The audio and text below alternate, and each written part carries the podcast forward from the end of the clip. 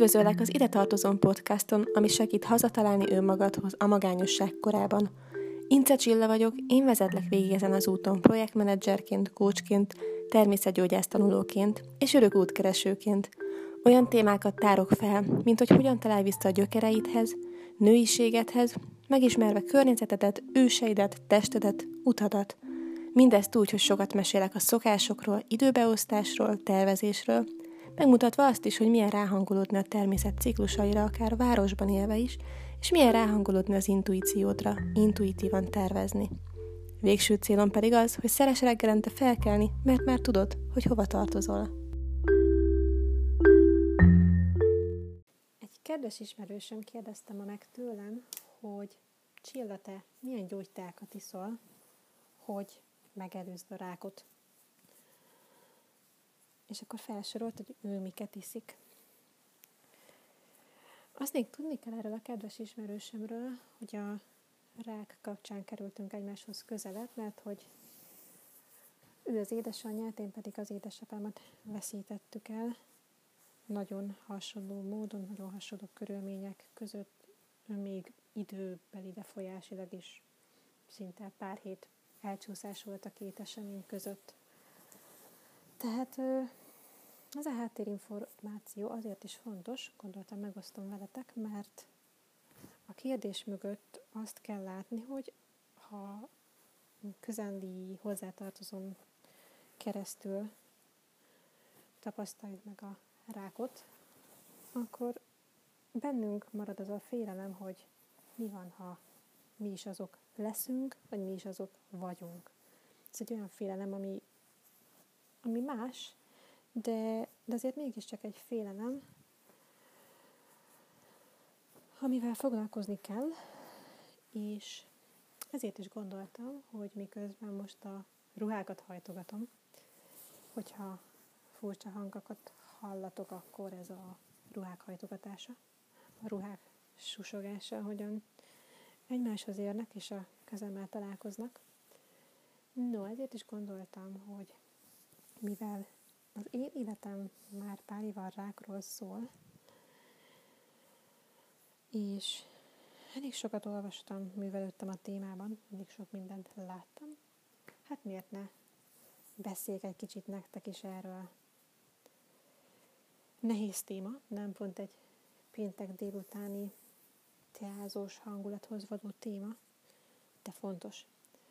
Mert nagyon sok minden, sok sok helyről jön, áramlik felénk az az információ, hogy betegség, betegség, betegség. Ugye most itt van a vírus, de hát a vírus előtt is már ott volt a rengeteg gyógyszerreklám, a mindenre jó megoldás egy pirula. Tehát azért valószínűleg bennetek is kialakult az a tudat, hogy az egészségünkkel foglalkozni kell. Na de amíg nem vagyunk betegek, addig azért úgy gondoljuk, hogy a határainkat tudjuk feszegetni, és még ezt elbírjuk, azt még pont kibírjuk, és oké, hogy egy picit fáj, de még csak picit fáj, most még bírom, még megyek tovább. Na, ez az a, ez az a pont, amin jó lenne nem tovább jutni. És amikor az ismerősöm megkérdezte, hogy a rák elkerülése véget milyen tákat igyon, akkor gondoltam, hogy felhozom ezt a témát előttetek, mert a gyógyte az egy dolog. Én nagyon szeretek gyógytát inni, sok évet tapasztalom már a jótékony hatását mindenféle gyógynövénynek, de ez csak a teljes kép egy része. Tehát annak ellenére, hogy nagy gyógytalrajongó vagyok, nem feltétlenül a gyógytákról szeretnék most mesélni nektek, hanem hogy összességében mennyi mindent meg tudtok tenni a saját egészségetek érdekében. És akkor, hogy most már izgalmasabb vizekre evezzünk, itt szeretnék nektek egy komolyabb fogalmat bevezetni, mégpedig a pszichológiai immunrendszer fogalmát. Nagyon jó kis kifejezés, azon túl, hogy jó kifejezés, a tartalma sem rossz, mert hogy van 14 olyan személyiség tényező, melyet a pszichológiai immunrendszer mér. Mert hogy azt gondolja, hogy a betegség kialakulása nagy mértékben függ az életminőségünktől, az emberi kapcsolatoktól, és a viselkedésünktől, vagy a személyiségjegyeinktől. A pszichológiai immunrendszer négy személyiségtényezőt mért tehát, ezeket most nektek fel fogom sorolni, és miközben hallgattok, mert lassan fogom ezeket mondani, próbáljátok meg egy 1-től 10-es skálán elhelyezni magatokat, hogy annál az adott tényezőnél ti hol álltok, és gyorsan hallgassátok meg az első megérzéseteket is, hogy mit tudtok tenni, hogy az egy kicsit jobb legyen. Na, nézzük. Pozitív gondolkodás, koherencia érzék. Most egy pillanatra abba hagytam a ruhahajtogatást, és ezt a 14 dolgot olvasom. Kontrollérzés. A negyedik a rugalmasság, vagy a kihívásvállalás. Ötödik pont az öntisztelet. Hatodik, empátia, társas monitorozás képessége. Hetedik, növekedésérzés. Nyolcadik, én hatékonyságérzés. Kilencedik, leleményesség. Tizedik, kitartásképesség. Tizenegyedik, társas mobilizálás képessége. Tizenkettődik, szociális alkotóképesség. 13. a szinkron képesség, 14. az impulzivitás kontroll, és a listában még van kettő, tehát azokat is mondom, mint ráadást, az érzelmi kontroll és az ingerlékenység gátlás. Nos, folytatva a gondolatmenetet, a személyiség tehát kapcsolatban áll az egészséggel és a betegséggel is. Léteznek különböző személyiségtípusok, ti is biztosan ismertek rengeteg tesztet, csináltatok is már ilyet. Van egy úgynevezett ABCD típusú személyiség. Itt most nem fogom az összes típust részletezni, de beírjátok a Google-be, hogy C-típusú személyiség, és akkor az első két találat között ott lesz egy Wikipédia oldal, ami nagyon szépen, tömören, érthetően összefoglalja, mit kell tudni ezekről. Én most a C-típusú személyiségről Szeretnék pár mondatot mondani, mert hogy az az, ami a daganatos betegségekkel összefüggésbe hozható. Mert hogy egyes kutatások azt mondják, hogy egyes kutatásokból kiderül, hogy bizonyos, bizonyos személyiségvonások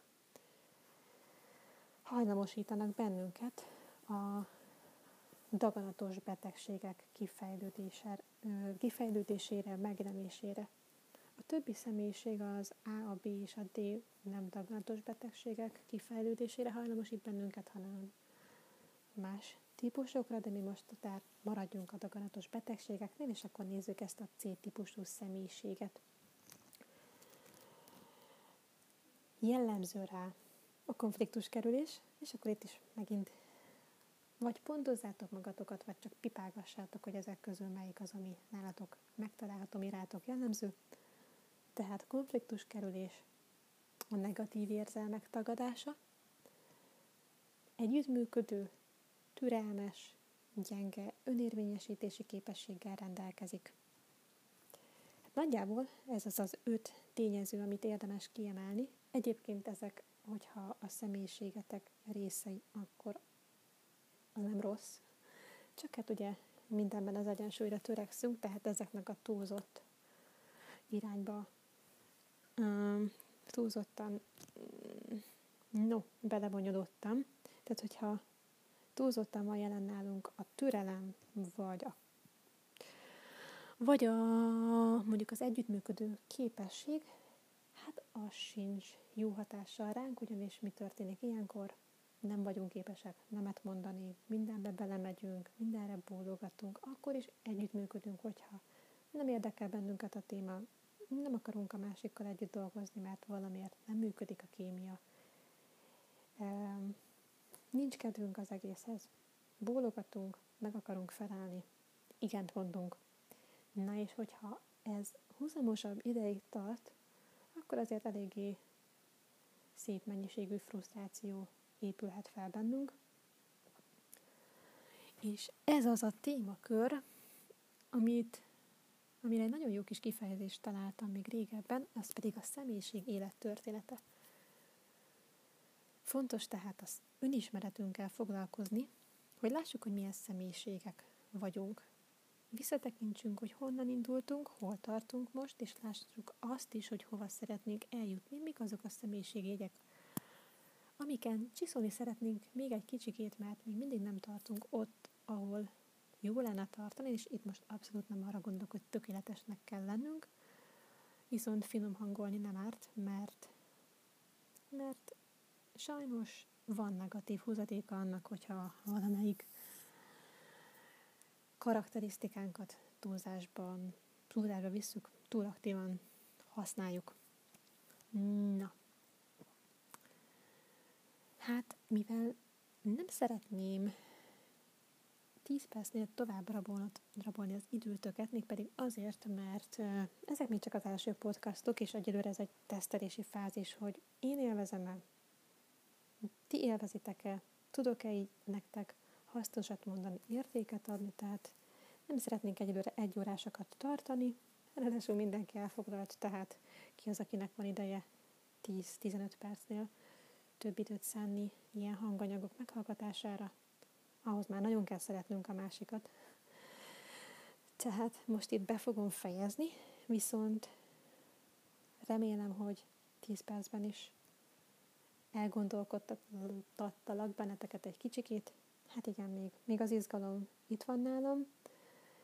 Ráadásul úgy vágok bele ezekbe a podcastokba, hogy a téma nagyjából megvan, de azért próbálok spontán maradni, próbálok rögtönözni, hogy ne legyen ez a ráfeszülés, hogy akkor nekem ezt most meg kell csinálnom, semmi gond, hogyha valamiről nem beszélek, semmi gond, hogyha aznap nem csinálom meg ezt a podcastot, a spontaneitás és az öröm területein szeretnék lavírozni.